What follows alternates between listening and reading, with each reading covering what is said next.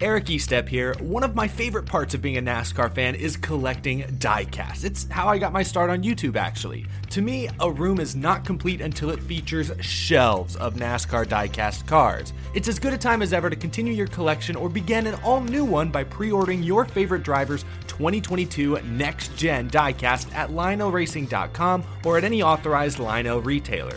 Lionel is the official diecast of NASCAR, and don't miss Lionel Racing's NASCAR Authentics diecasts at a Walmart or Target near you. Not only is Lionel the official diecast of NASCAR, but they're also official supporters of the Out of the Groove podcast network. So what are you waiting for? Head to lionelracing.com to order your favorite driver's 2022 diecast. Hey, Ben, it's Aaron. Hey, Aaron, it's Ben. So, Ben, how long have you been following NASCAR? A lifetime. How fitting then that we're the hosts of the A Lifetime in NASCAR podcast.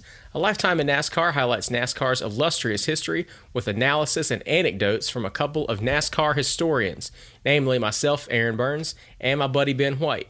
We're going to discuss contemporary NASCAR topics and everything we've seen and heard through the years. You'll learn about where the sport has been, where it will go, and the inside scoop on some of the craziest stories you'll ever hear.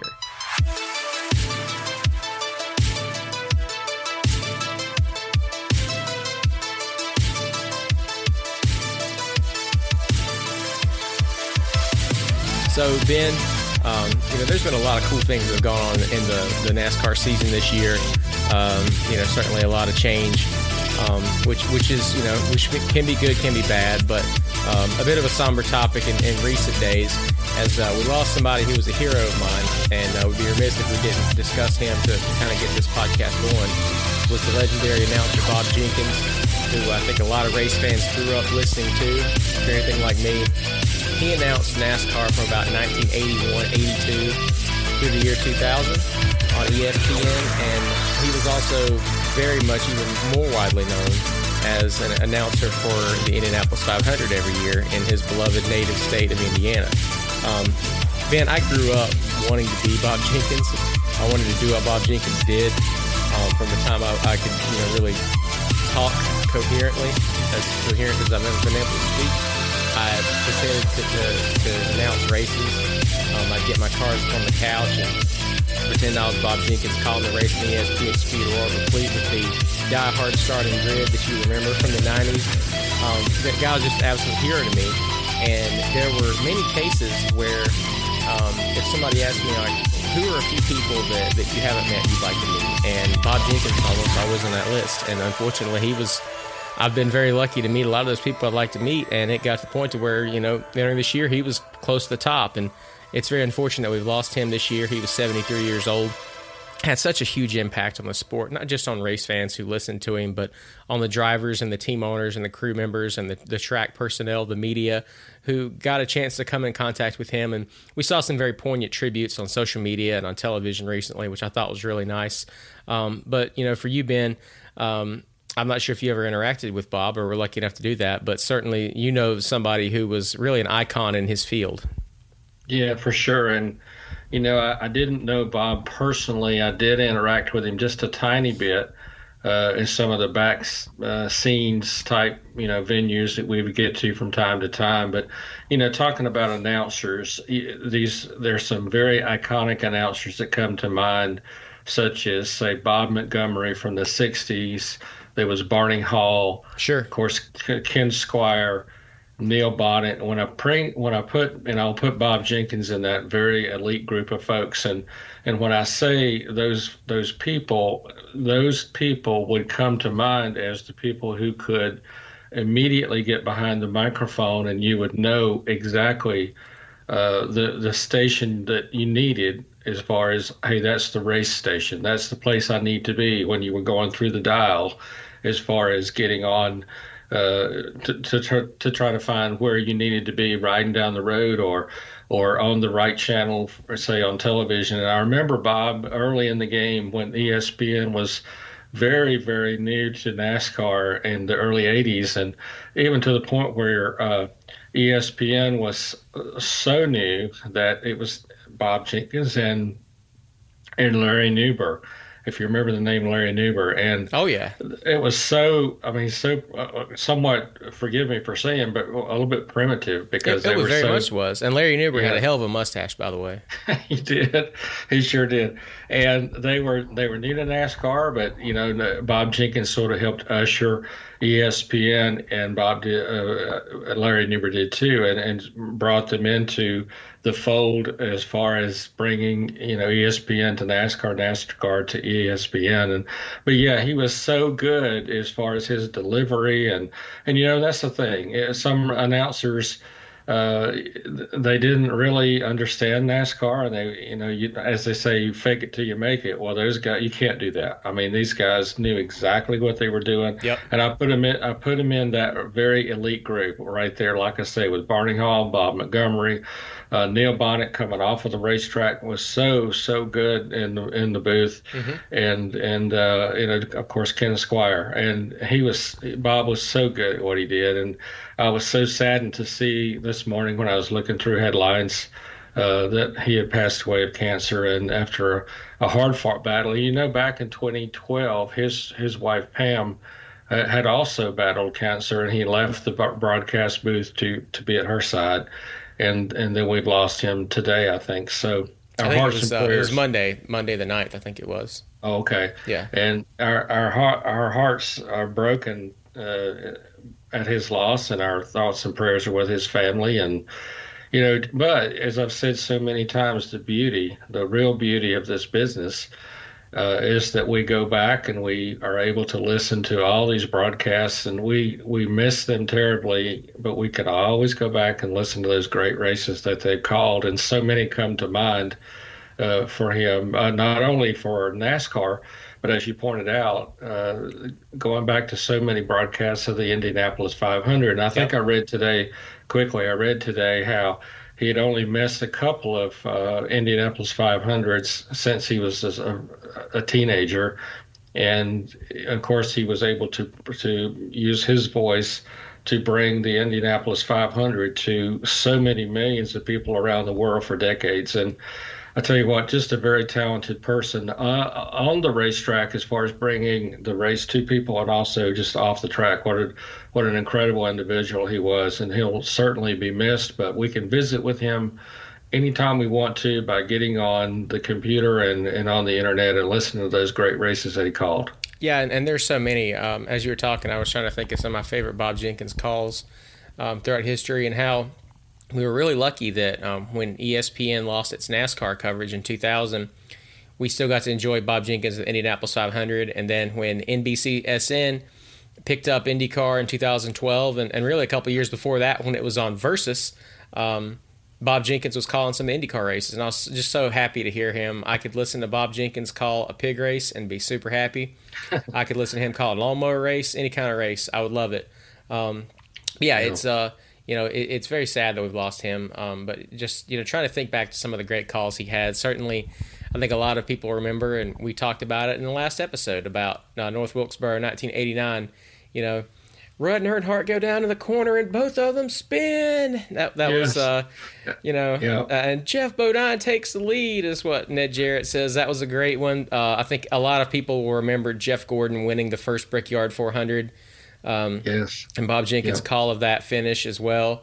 Uh, he and, had uh, he had one. I remember. I think it was '99 at Bristol when Terry Labonte was tearing through the field and passed everybody, and then Dale Earnhardt uh, got into him. You could say on um, on the, the, the last lap there, Terry, Terry Labonte's leading. Dale Earnhardt gets into him, and I just remember Bob Jenkins saying, "Look at Labonte go!" And uh, yeah. and then yeah. you know, oh, and Earnhardt then he just pauses for a second, spins him out. and, yeah. Um, you know, Aaron, there's another one that comes to my mind at that the 1980, excuse me, 1985 Southern 500 when Bill Elliott won the Winston Million. And Bob and Larry Nuber were there for that one too. And just how incredible that was to see Elliott pull off the Winston Million because you know nobody thought uh, anybody could do it, especially RJR because they weren't even prepared to pay the money. Yeah, and uh, they actually had to pay Bill to do it for winning the Daytona 500. The Winston 500, and then he pulled off the Southern 500. Did not get the 600 that year because of some, uh, I believe, some brake issues. I think is what it was. But, but yeah, Bob was there to call that one. And you know, one that comes to mind too. I kind of on a funny note. It wasn't so funny at the time, but a fan had actually gotten into the pace car at Talladega. I think it was 85, maybe.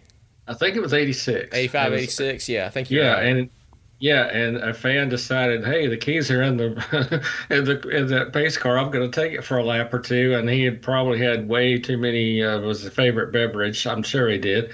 And Bob called that. It was before the race had yep, started. And but said, just before it.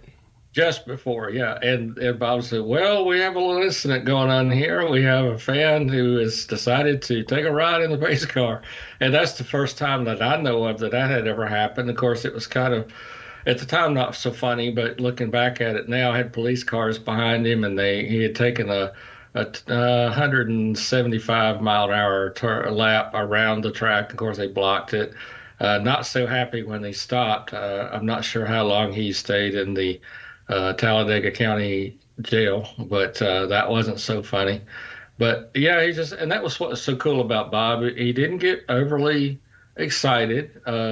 Excited when he needed to, I guess. But yeah. great delivery, uh, very good at what he did, and uh, but I, I, think what impressed me the most about Bob was he was just you know he had a, a special special type of delivery uh, yeah. in the in the way very that he, unique. Very unique, yeah, it was, and it was a very. Uh, it wasn't above the fan. Uh, it was just a down home sort of delivery. That's the best way I can describe it. And I'm a fan also, you're a fan, but I'm going to give you as much information as I can. I'm going to, you know, because you're not at the race, you're watching on TV, but I'm going to give you the as, as much as I can. I guess that's the best way I can describe it. I think he, he presented the sport. Yeah, he, he presented the sport, uh, like you said, Ben, in a way that he didn't speak over you. Right. He spoke mm-hmm. to you. And right, that's exactly. a difficult thing for a broadcaster to do. And, and I don't think it's something that some people – have an ability to do for a myriad of reasons, but Bob Jenkins, it came naturally to him. Um, yeah, sure and, did. and it, you know, it just made him into a special person who means a lot to a lot of people. And I think uh, very much a lot of the millennial crowd of, of NASCAR fans who grew up watching the sport, um, when they think of a moment from the 90s, in most cases, unless it was on CBS, they think of Bob Jenkins' voice with it. And I, I know I certainly do. Mm-hmm. Yeah, he was just a great individual and, and someone we, we're going to miss dearly. But as I said, and I'm so thankful for the fact that we have audio video that we can go back and enjoy those moments again. And uh, and I've said that many times, but we're very blessed to be able to. We have to say goodbye to some of these people that are iconic to the sport, but they'll live on and through the audio video that we have and that's that's that's a blessing to everybody i believe. Yeah absolutely. Um, and also i would be remiss if i didn't mention the fact that bob uh, bob jenkins lent his voice to the game um, andretti racing that i got on my first playstation in 1996 and I just like flipped out when I realized that like not only did you have the Andretti's in this game and you had Indy cars and NASCAR cars. You also had Bob Jenkins announcing the stock car version of the races, and mm-hmm. Derek Daly doing it for IndyCar. Oh man, that was that was something because uh, you know at that time you didn't have um, a that was really one of the first I think technologically advanced games that included like little video clips of the announcers, and it was just fascinating for nine year old me to uh, you know to to discover that and to have my favorite broadcaster on that video game. So you know there's just a lot of cool stories of him.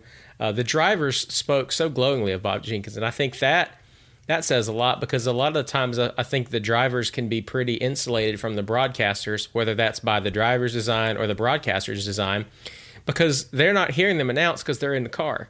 But mm-hmm. that's true. the fact that he developed such a rapport in the garage area in NASCAR and the paddock in IndyCar, to use the correct terminology. Um, that speaks to his his passion for the sport. They saw that he wasn't somebody just there to collect a check.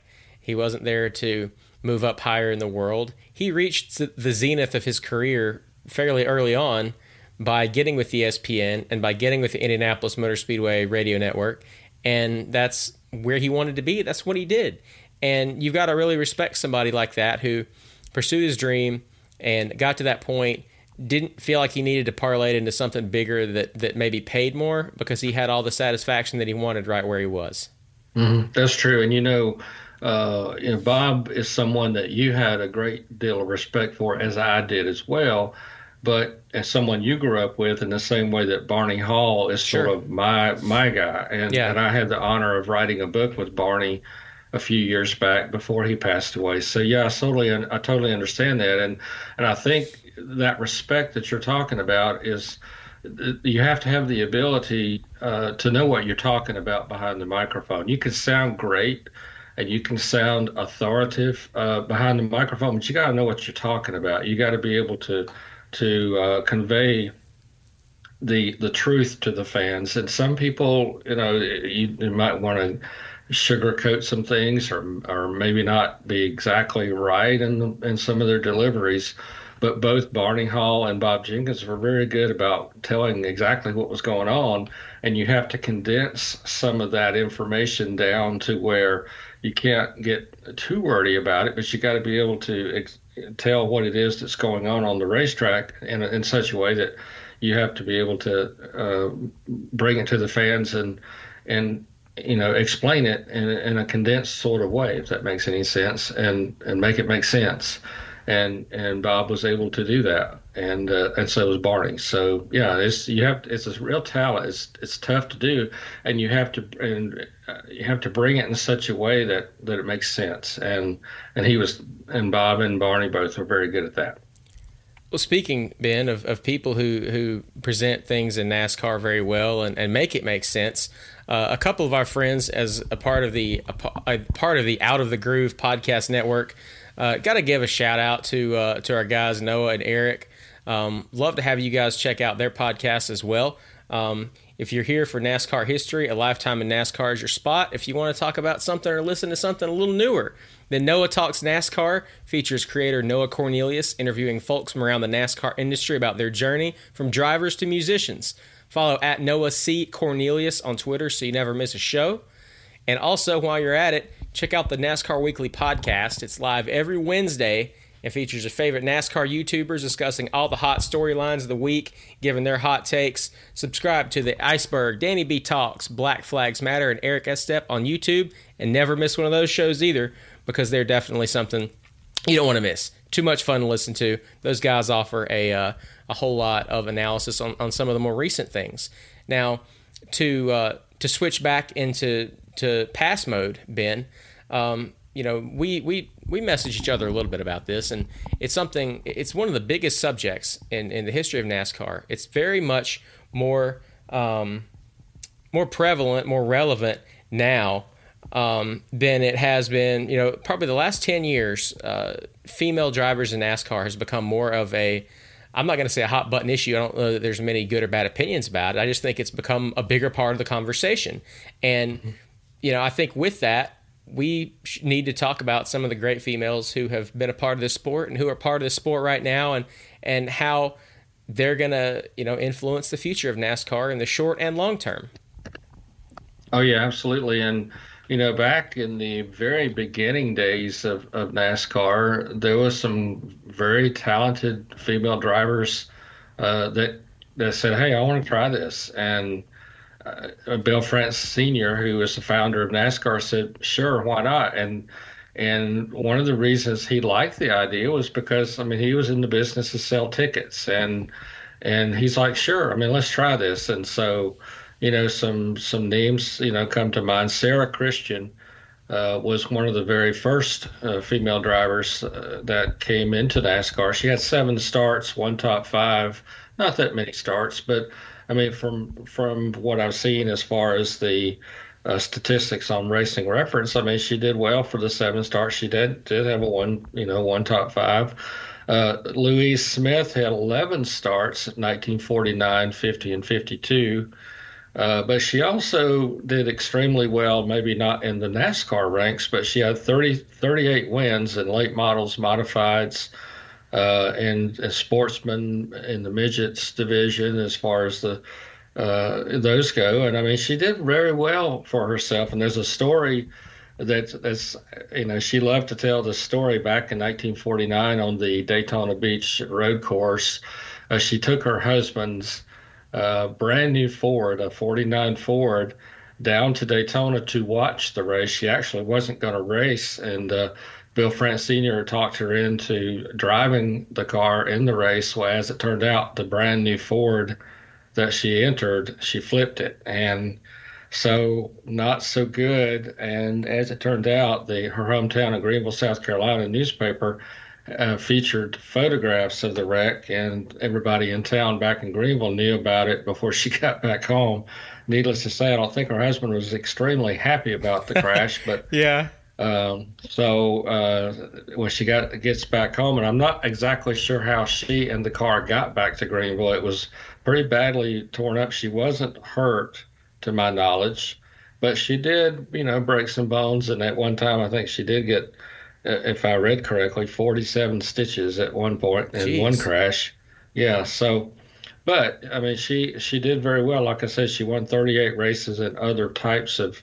Uh, you know, like late models, modifieds, the midget division, uh, the open wheel cars, the sportsman cars. So, she, so yeah, she had a great deal of success to the point where she is uh, was inducted into the uh, International Motorsports Hall of Fame in 1999. So, uh, I mean, she's she was very well received as far as a race driver back in the 40s, and, like I say, she didn't stay in NASCAR but just a few years, but for many years. So uh, uh, everyone in the garage here knew who, who Louise Smith was, and of course she had Janet Guthrie uh, in the late '70s, and a, a lot of different uh, female drivers that did well. And and uh, so I got to back up before you move to Janet Guthrie and just uh, discuss.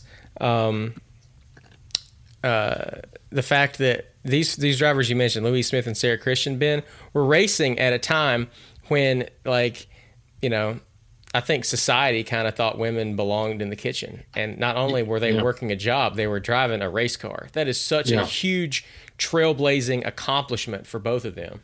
Oh, absolutely. And and they they were very good at, at driving race cars on the racetrack and you're exactly right. And and they're like, "Well, why are you driving a race car? Cuz I want to and this is what I want to do." And and that was the mentality, but when they got on the racetrack, they actually were winning against guys they were finishing ahead of them and yeah they they had some talent behind the wheel of the race cars and so yeah and and I'm sure they probably took some grief in the garage about you shouldn't be here you're supposed to be at home you know washing dishes or whatever the case is and they're like no I'm gonna I want to to race and matter of fact there was another one Ethel Mobley who was uh, I believe, the sister of Tim Flock, who is a NASCAR champion. She was out there racing. So, hey, I mean, more power to them. If they could drive a race car better than the guys could, all well and good. And and like I said, Bill France Sr. thought, great, what a great way to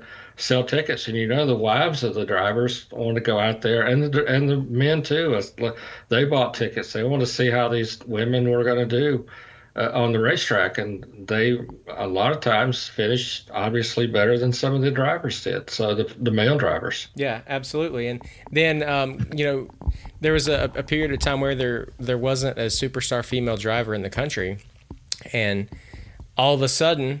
Uh, you know, seemingly out of nowhere to the NASCAR nation, at least, there's Janet Guthrie qualifying for the Indianapolis 500 and then showing up to race Humpy Wheeler, Charlotte Motor Speedway's longtime promoter from the early 70s through 2008, gets her to come race at Charlotte Motor Speedway too. And, uh, you know, I think some people were thinking when she qualified Indianapolis, what kind of what kind of you know stunt is this? What kind of, what are they doing for publicity? And she belonged there. She proved that very quickly, didn't she? Well, she did very much so, and uh, you know, you know, let's let's give Humpy credit. You know, he loved to do things to put people in the stands, and a lot of people thought back in in late seventies, oh, this is another one of Humpy's uh, stunts to get people to buy tickets. Well, uh, might have been about ten or fifteen percent to that, but but Janet Guthrie could drive a race car. There's no question about it. She She had first attempted the uh, Indianapolis 500 in 1976, but didn't qualify. And so immediately Humpy gets on the telephone and tries to get uh, Janet to come to Charlotte. And she really at first was thinking, no, I don't want to drive stock cars. And finally, things developed to where he, he did finally get her to do that. But I mean, she was no slouch as far as her uh, her education. I mean, she was an aerospace en- engineer after graduating from the University of Michigan and with a degree in physics in 1960. Uh, and so she was she was very very smart, but I mean she was very much into driving uh, SCCA circuit and Jaguars there, and I mean she was very very good as far as being able to drive a race car and handle race cars. So uh, you know she finished very well, and when she did get in into 600, and I mean and let's face it, I mean I don't remember exactly where she finished, but it was a good finish, and um, so, I mean, she was very good as far as the stock car goes. And uh, back in 2019, she was inducted into the Na- National Motorsports Press Association Hall of Fame. Uh, again, another female driver that yeah. did very well. And then she went to, uh, she finished sixth at Bristol in 1977. Now that that is quite an accomplishment. And that's with no power steering in those race cars too. Yeah, exactly. This is we're talking about the the 3,700 pound cars, but we're talking about these big tank cars, no power steering, big big cars. This the Lagunas and the Dodge Chargers and the you know those types of race cars back in the late 70s, a handful to drive, and to you know to be able to finish sixth at Bristol. Wow, I mean, think about that a minute. That was that was quite a quite an accomplishment, I think. Absolutely. And Ben, um, the the funny story that that Humpy Wheeler told before was that uh, when he got um, Janet Guthrie to come out to Charlotte to race, you know, sold more tickets to the race certainly, and is really excited for it. Well, they didn't have enough. You know, that the race comes and goes. They didn't have enough bathrooms for. There was only like a couple of bathrooms for women at the whole racetrack because most mm-hmm. of the mm-hmm. time men just took their friends or their kids to get or their sons to go with them or their dads. Mm-hmm. So they didn't anticipate there being a huge influx of female race fans to attend the race when Janet Guthrie raced at Charlotte, and they were very much surprised by that and had to add some infrastructure uh, immediately to uh, to kind of satisfy the demand of the fact that there were so many women going to the races to see her compete, which is really oh, cool. Yeah. Yeah, and and Humpy will tell you in a heartbeat that, that that's the one number one thing that you have to do if you're going to run a speedway is make sure that you have accommodations to to, uh, uh as far as uh, restrooms for for females. I mean, that's the number one. You got to have that, uh, male and female. That's the number one thing you have to have. If they got to go somewhere it, to talk, man. I mean, you got to have. you just have to have that. Yeah. Uh, and, and any racetrack, that's the number one thing. And if they're not working, you got a problem. Whether and that's more so than your concessions, and more so than than the track, more so than the rain delay. I mean, that's yeah. the number one thing you have to have, and that that makes the most sense. But you know, I mean, Janet Guthrie did an excellent job uh, behind the wheel of of everything she drove, and you know, and it was because she knew so much about aerodynamics, she knew so much about engineering, and plus the fact she was just a great race driver uh, at anything she drove, and and there was some drivers that had a before she got into in a stock car at, at Charlotte and Bristol, they didn't think she could do it. They, they like everyone else thought, oh, this is another one of mm-hmm. Humpy's stunts. After the race was over, they're like, okay, I've got some respect for her. And there were some top drivers that thought she should not be out there racing with them. And then at the end of the day, they're like, well, okay, she she proved that she should be here and she did a fine job. And you know, Ralph Moody, who was with uh, Holman Moody, was part of that operation, fielding a car for her, and and th- she had a top car, but she was no slouch when it came to being able to put a car out there and and raced hard uh, against the the guys, the top runners, and she she had a respectable finish. Absolutely, and uh, we're going to talk about several of these drivers uh, in in, in th- this episode, but. So I don't leave anybody out. Here's a list, Ben, of uh, all the female drivers to have uh, made at least one start in the Cup Series since 1949. Um, unofficial list, but we're going to go down the list because I don't want to leave anybody out in this no more than you do for sure. Um, so you had Christine Beckers, Ann Bunselmeyer, Ann Chester, Sara Christian, who we discussed, Janet Guthrie, who we are discussing now, a lady named Arlene Hiss, Laura Lane, um, Marta Leonard, Lella Lombardi, Robin McCall, Ethel Mobley. That's a cool one, man. Why are there not more NASCAR drivers named Ethel? That's just a cool name. Patty Moise, Marion Pagan, Goldie Parsons, Danica Patrick, Shauna Robinson, Fifi Scott, Dorothy Scholl, Ann Slosted, and the great Louise Smith, as you mentioned, Ben. Um, mm-hmm. So it was five years after three dri- three females competed in one race. That was Christine Beckers, uh, Janet Guthrie, and Lella Lombardi in NASCAR. And then you had a, a, few years passed, and there was a driver named Robin McCall who uh, made a couple of starts in the Cup Series and, and had a lot of success as a competitive race driver. And Robin McCall, you know who she's married to? Yep, Wally Dallenbach. The great Wally Dallenbach, because as I've said go. before, everything eventually always goes back to Wally Dallenbach in NASCAR. Um, there you go. Yeah. So I just, how cool is it that you had two up and coming race drivers, um, pretty young too at that time, and mm-hmm. they end up together working in it, you know, being part of the industry and, and ending up, uh, you know, I guess falling in love together and, and still competing and all. That's pretty awesome. Um, yeah. But, uh, so then you had a few years, and then um, we start to get into the 80s, and you, you, you began to see um, a bit more commonplace presence of female drivers in the sport, um, beginning with Patty Moise, who ran a whole bunch of races in the then the Busch Grand National Series in the 80s and 90s. Um, drove that orange and blue Purex number 40 car. I thought looked really cool. Um, and she made five cup starts. Ben, do you remember? I mean, you covered some of her races. Do you remember? Was there? It, it never seemed like she got the level of media attention that Shauna Robinson and later Danica Patrick got. Would you agree with that? Uh, yeah, I would think so. Um, I, I, agree with that. I think there was just, um, I'm not sure why either. Yeah. Uh, I, I, I, don't know that. Uh, I don't I don't know if it was the era of racing. I, am not really sure why that would be the case. Um, that's a good question. Maybe that's something we need to visit. I, I don't know why. Yeah, because what's interesting is that she made more starts in the Xfinity series than any female driver in history. Yeah, and I don't. That, that's a really good question. I'm not sure if it was I, don't know. I'm guessing. I don't know if it's marketing. I don't, I don't know why. Yeah, I just you, you, feel like that that she you know like I said so from 86 to 98, Patty Moise made 133 starts in the Xfinity Series. Uh, she had four top 10 finishes, driving for various team owners. I think Greg Pollex was one of them for a while. Um, came close to finishing the top 20 in points in 1990, and this was you know at a time when a whole lot of people ran a full season. Uh, the the format of the series was was you know markedly different, but um, I just I, I always felt like you know she kind of flew under the radar maybe more than she deserved.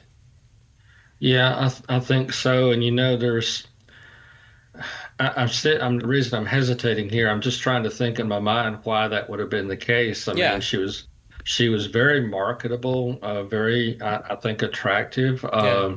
Had good sponsorships. Uh, you know, I think I remember a couple of those sponsorships being you know very uh, well known national sponsorships. Purex and Dial, particularly. Uh, and I think Crisco was one of those. Yeah. Uh, you know, too. So I, I don't know. That's a good question.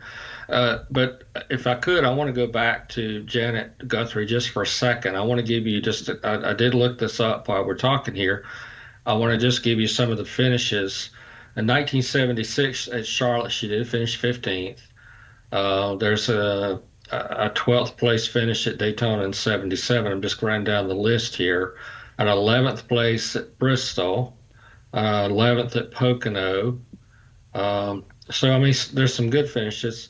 Sixth at Bristol in 1977, uh, ninth at Charlotte, ninth at Rockingham, 11th at Daytona again, 11th at Daytona again. So, I mean, there was 33 starts uh, in her career, mm-hmm. and uh, five top tens uh, in 33 starts, as I said. Uh, so uh, over a four year period from 76 through 1980. So I think, you know, a very impressive record in, in the Cup Series and earnings of 79,409.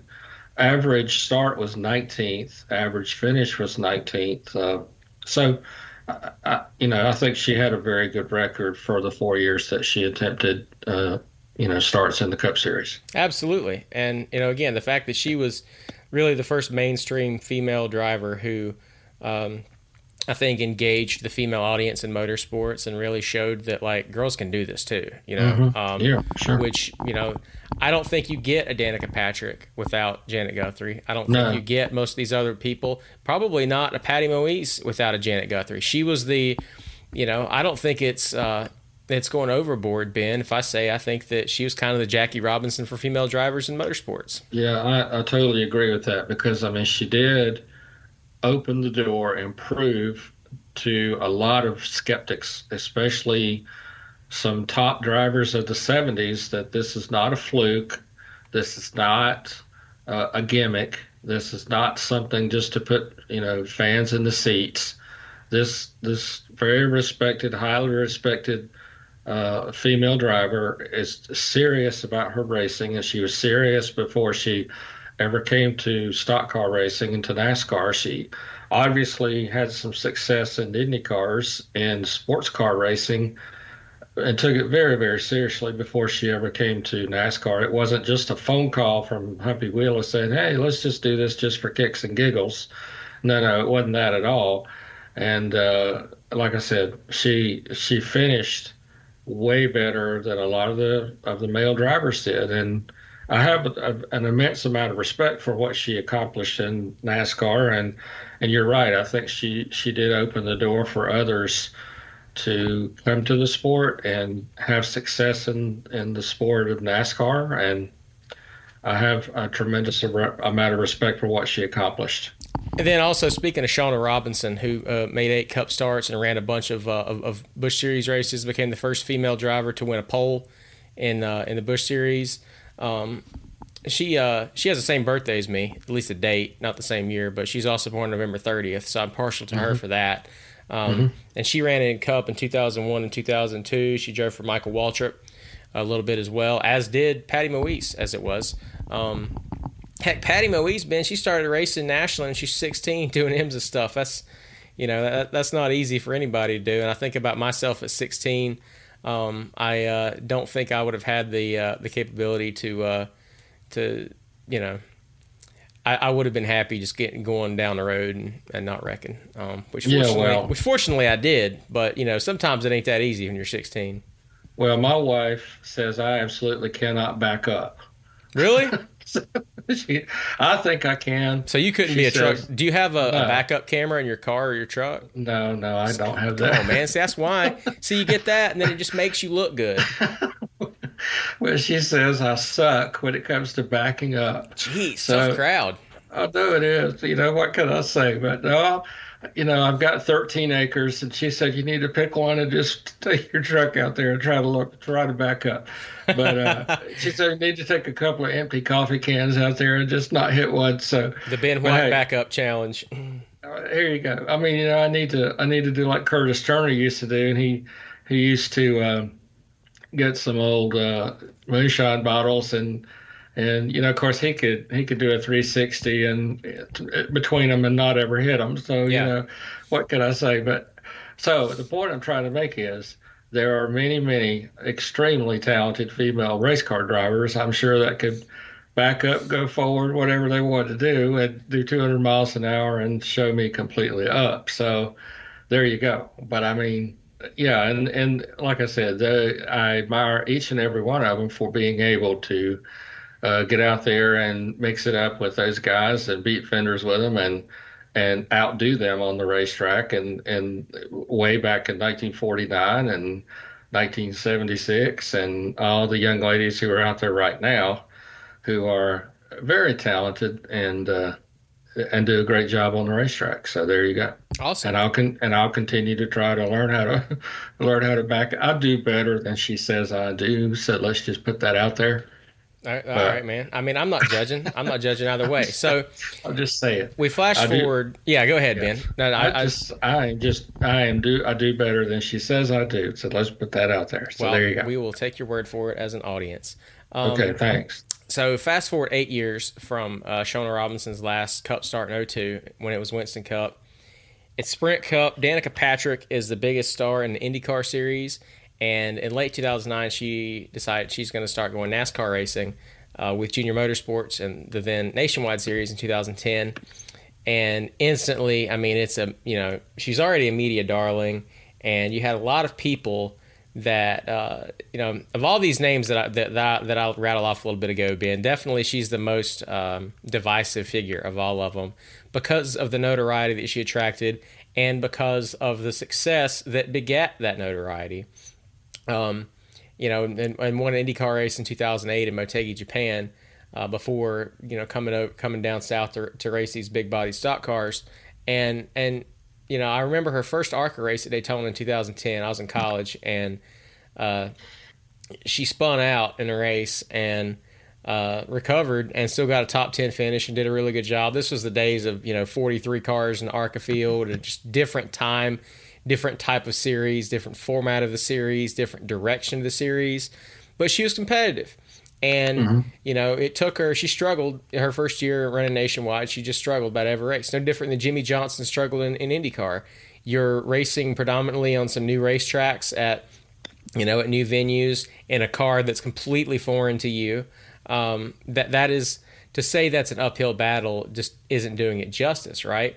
Um, Yeah. But Danica stuck with it and moved up to Cup in 2012. Uh, the first Cup race I covered as a journalist, the 2012 Coca-Cola 600.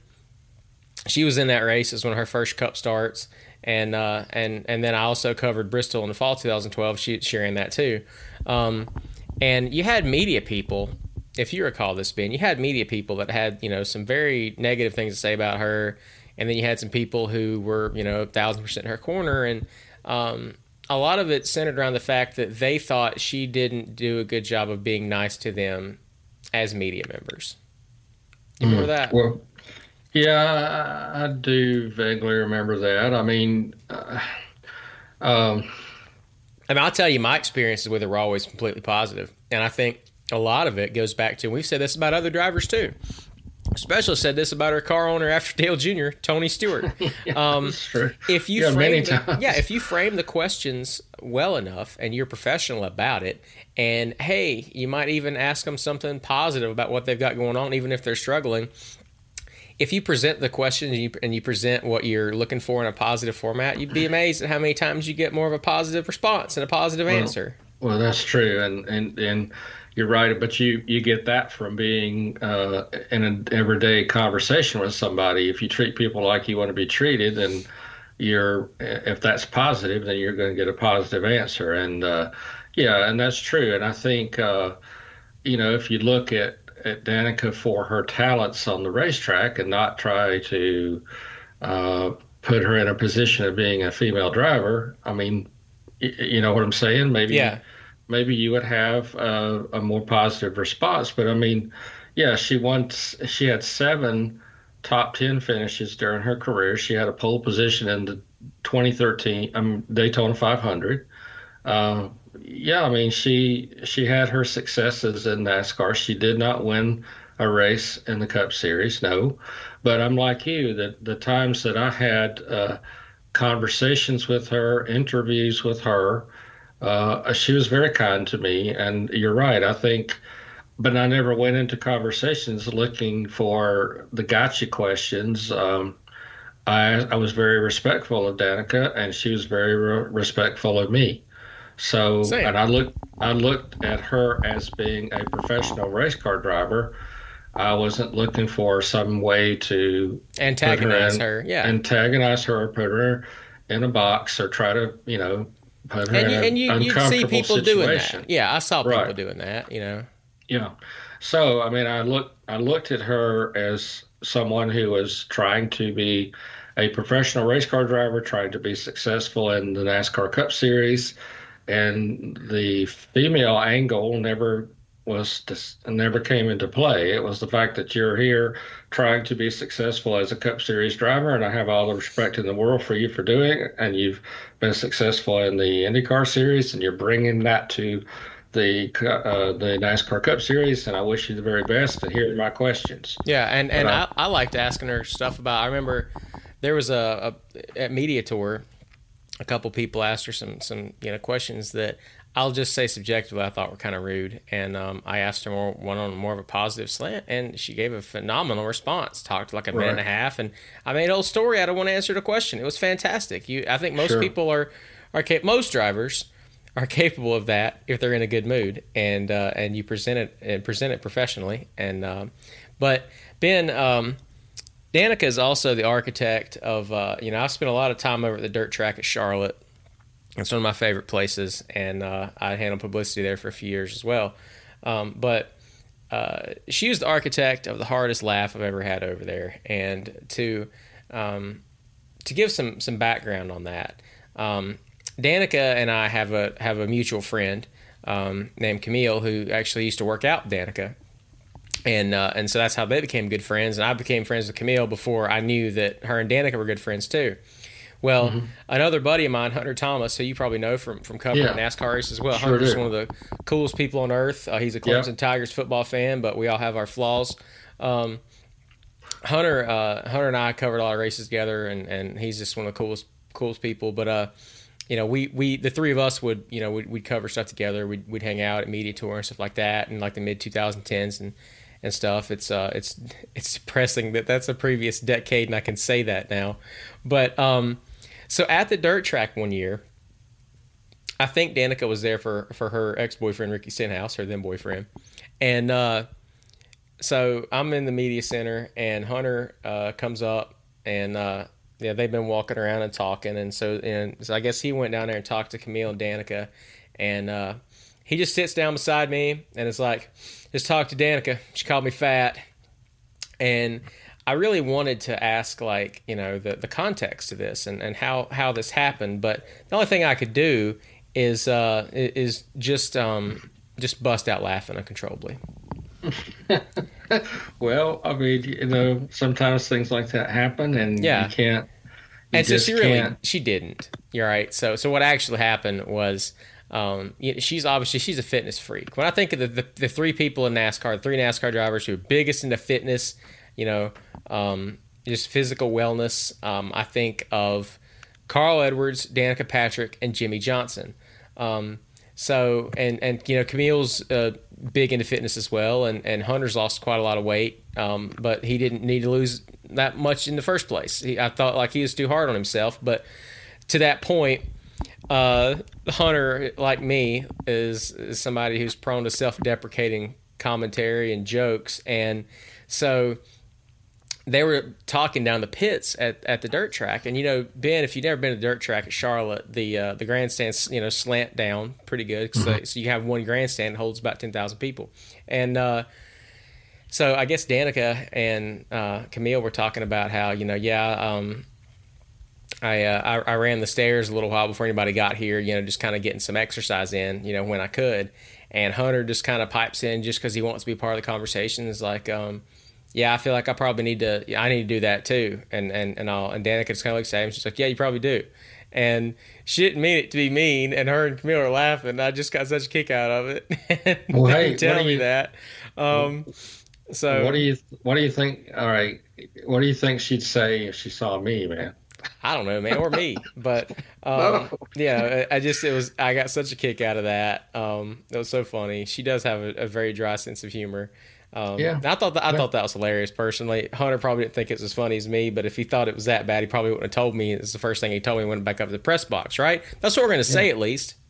Yeah, well, I mean, you know, Danica's like ninety pounds soaking wet, and yeah. you know, so I mean, she probably runs twenty miles a day or something, which I don't. And that's the thing. Danica probably runs as much, and we could probably get tired from driving that much.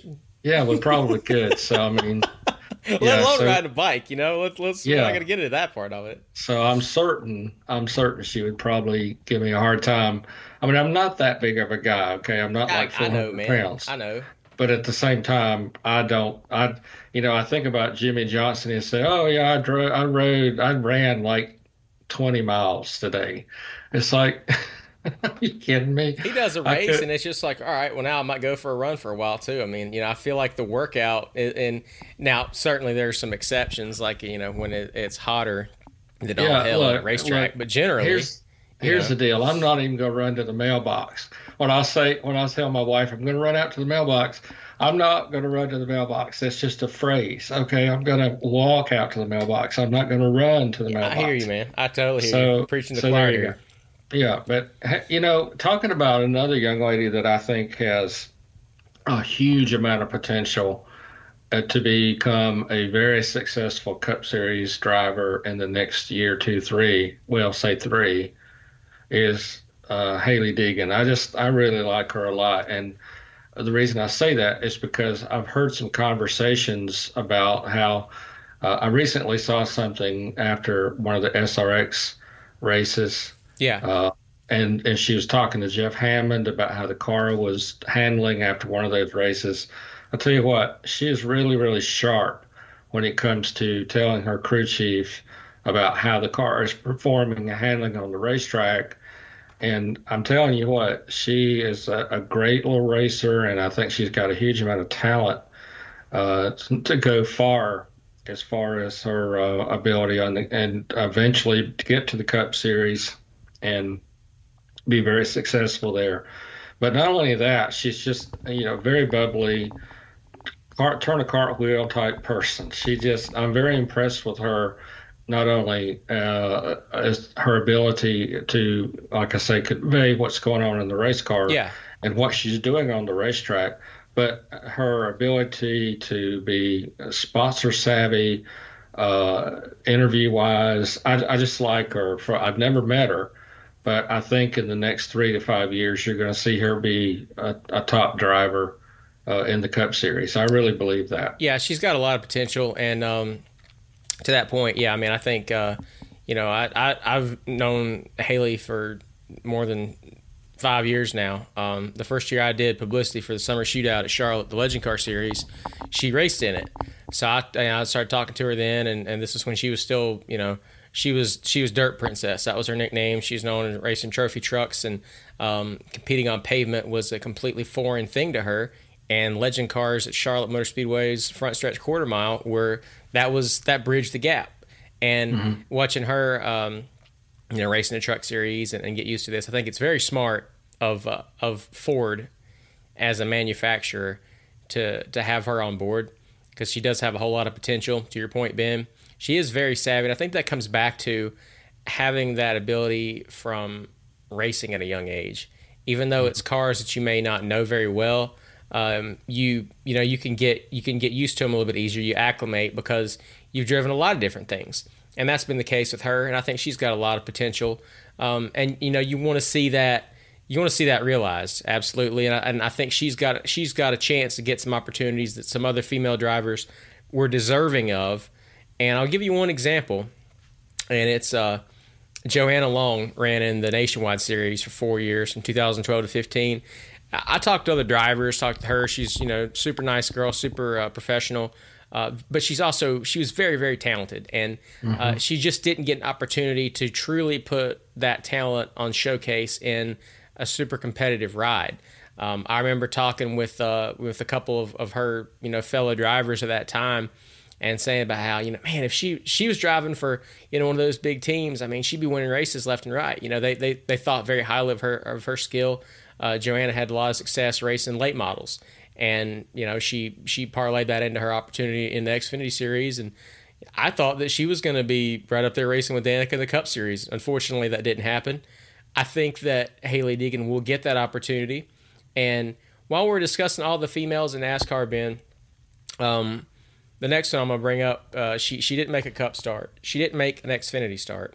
She didn't make a Truck Series start, but outside of maybe Janet Guthrie, she's probably been more influential than all of them, and that's Kelly Earnhardt, um, mm-hmm. because Kelly is she plays again doesn't do justice when I say she plays an integral role at Junior Motorsports as a race team from the management side, but she's somebody who's incredibly savvy and has that experience of racing late models as well and, and being successful in them.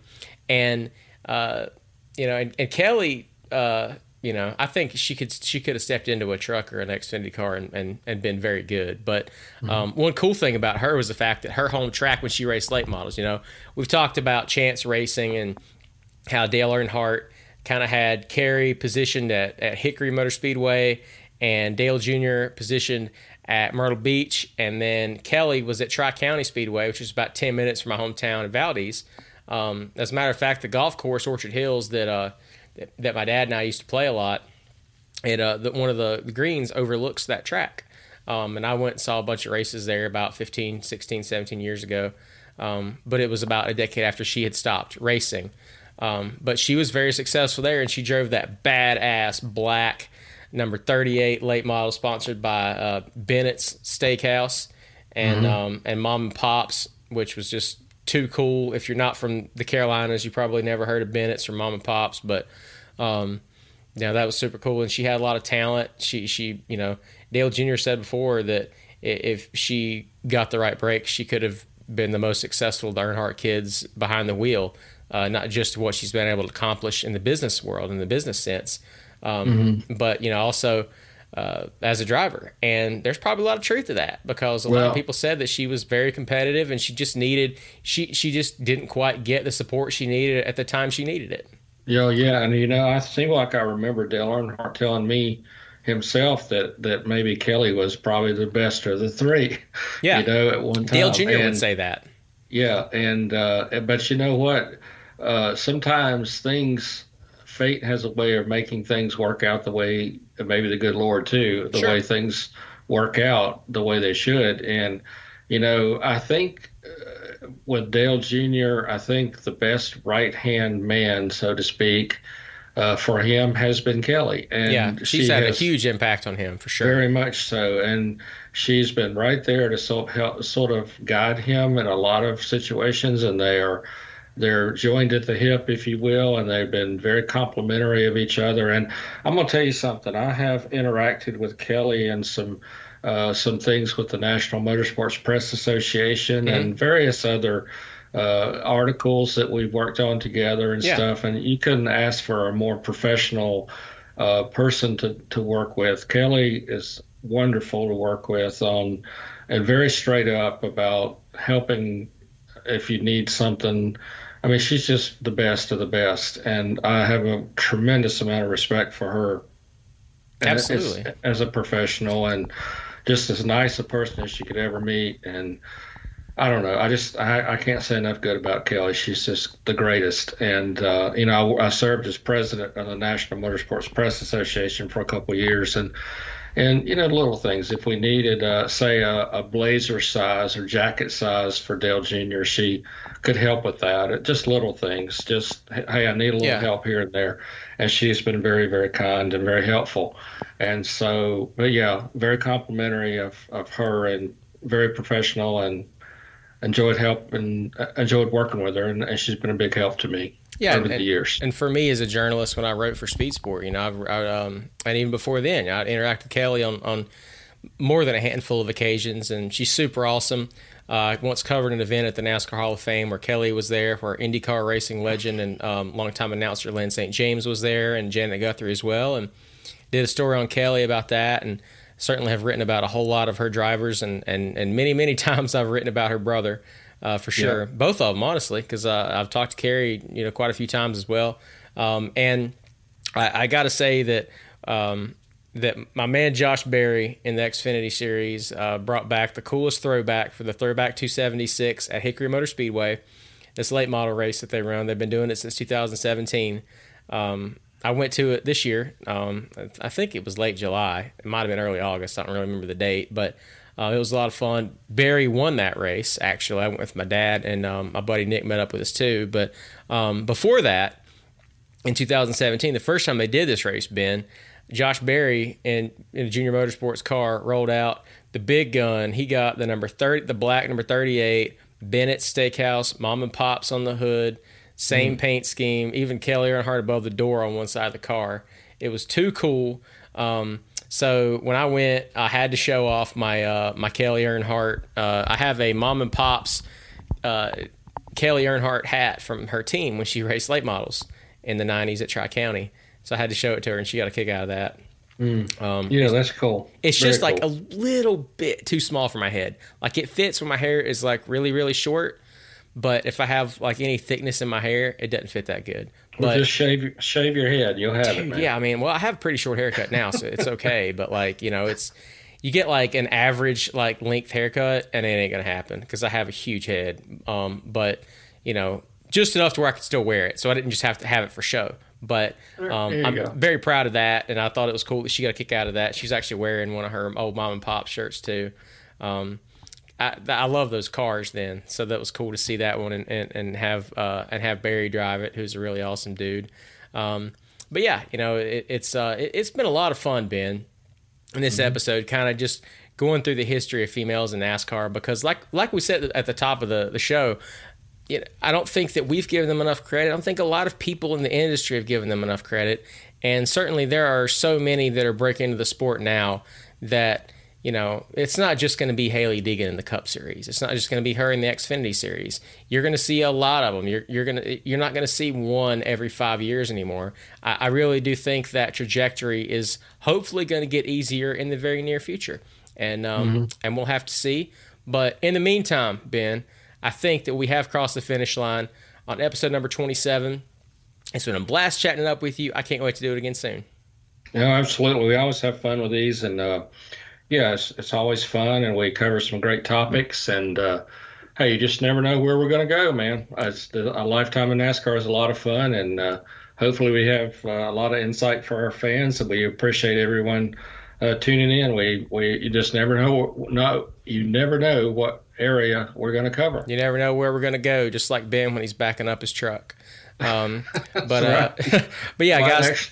Might ahead. actually hit a pine tree. We just never know, man. it's like, yeah, it's like you go in and tell her, yeah, I hit a pine tree. Ben, you were in an empty field. I don't know how it happened. It just did. Um, you just never know. But anyway, yeah, guys, throw a rating our way wherever you're listening. Love to have your feedback. Um, but in the meantime, for backing up Ben White, I'm Aaron Burns. Uh, thank you guys so much for listening to another episode of A Lifetime in NASCAR. We'll be back with episode 28 very quickly. But in the meantime, so long, everybody.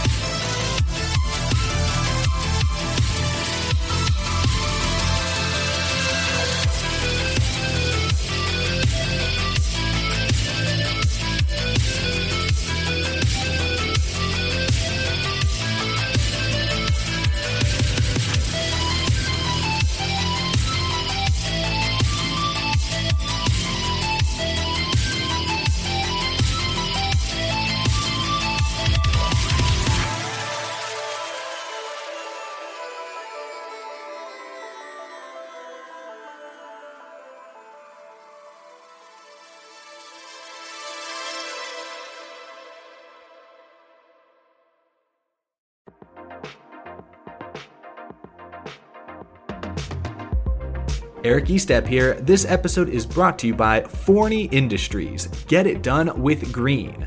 Forney offers a full line of welding and plasma cutting machines, metalworking accessories, and more. For do it yourselfers all the way to professional metalworkers, Forney has everything you need for your next project.